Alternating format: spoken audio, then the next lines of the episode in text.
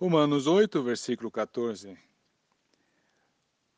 Pois todos os que são guiados pelo Espírito de Deus são filhos de Deus.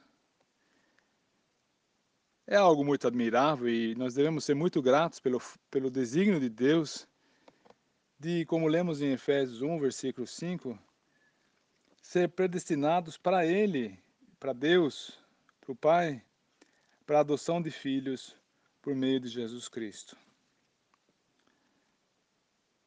É realmente maravilhoso. Deus tem prazer não somente em conduzir pecadores perdidos para si, de salvá-los, mas Ele quer também conduzir esses pecadores perdidos à condição de filhos. E podemos dizer com toda a convicção de que todo verdadeiro crente é e permanecerá pela eternidade nessa condição de filhos de Deus. Só que um privilégio tão elevado também tem responsabilidades associadas com elas, né? Se Deus nos dá uma posição tão elevada, então Ele espera de nós que vivamos em correspondência com essa posição perante Ele e também perante os outros seres humanos.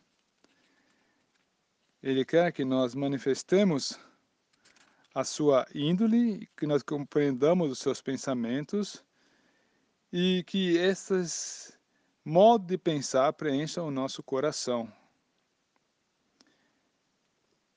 Como resultado, a nossa redondeza deve perceber que nós somos filhos de Deus. A nossa vida, nosso caminhar deve ser um testemunho disso. E para isso nós temos o Espírito Santo como poder propulsor da nova vida. O Espírito Santo ele quer nos conduzir e quer operar que essa mente de Cristo seja desenvolvida e apropriada por nossos corações e mentes. O homem Cristo Jesus, quando viveu nessa terra, ele manifestou de uma forma singular ao Pai. E cada um de nós deve fazer o mesmo, as pessoas devem perceber em nós e ver e experimentar que, quem nós de fato somos. Filhos de Deus. E se queremos mostrar que nós somos filhos de Deus, queremos mostrar que nós somos o filho de algum de um pai, então isso implica em evidenciar os, as características típicas dos nossos pais de modo que se possa dizer, é, eu tenho um jeitão do Pai.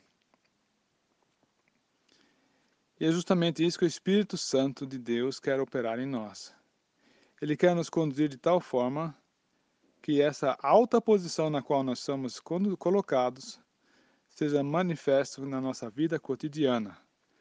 No fim de Mateus 5, o Senhor Jesus ainda fala, Sede vós perfeitos, assim como também é perfeito o vosso Pai celeste.